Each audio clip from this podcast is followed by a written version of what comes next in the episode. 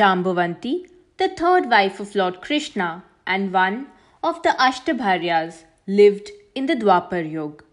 Jambavan was the king of the bear and Jambavanti was his only daughter. She was extremely dear to her father. She got married to Krishna when he defeated her father in attempts to retrieve and save the Syamantaka jewel. The jewel was one of the most famous jewels described in the Hindu scriptures. The reason the jewel was so famous and preserved is because it had magical powers. Devi Bhagwat Puran and Mahabharat are the two prime sources of reading up on Jambavati. The story of Jambavati's son Samba is narrated in the following manner. Jambavati was extremely unhappy and disheartened when she came to know that she had not borne children of Krishna while the others had several children from Krishna. She went to Lord Krishna, her husband, and requested to seek a solution for this. She wished for a son like Pradyuman, who was handsome, brave, and righteous. Krishna decided to go to an ashram in the Himalayas to meet Upamanyu Rishi and find out a solution for this.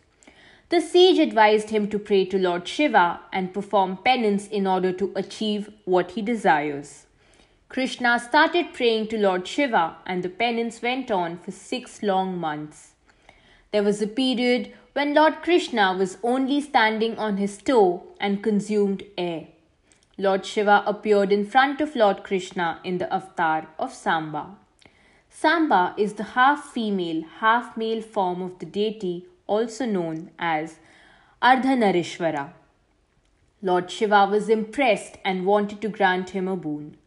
Lord Krishna requested for a son from Jambavati, which was fulfilled. She birthed a son very shortly after Lord Krishna was blessed and named him Samba.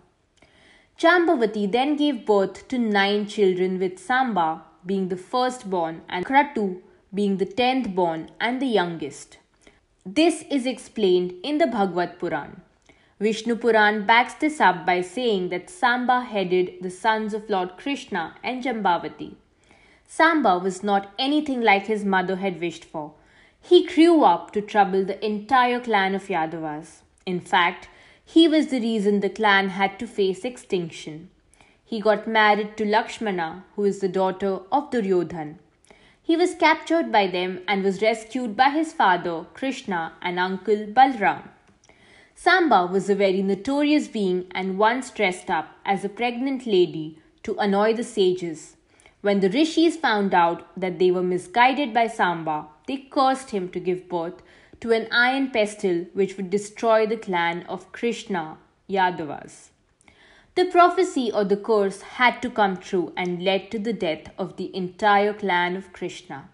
Jambavati was a close companion of Rukmini and loved her dearly, but was often involved in a cold war with the second wife of Krishna, Satyabhama.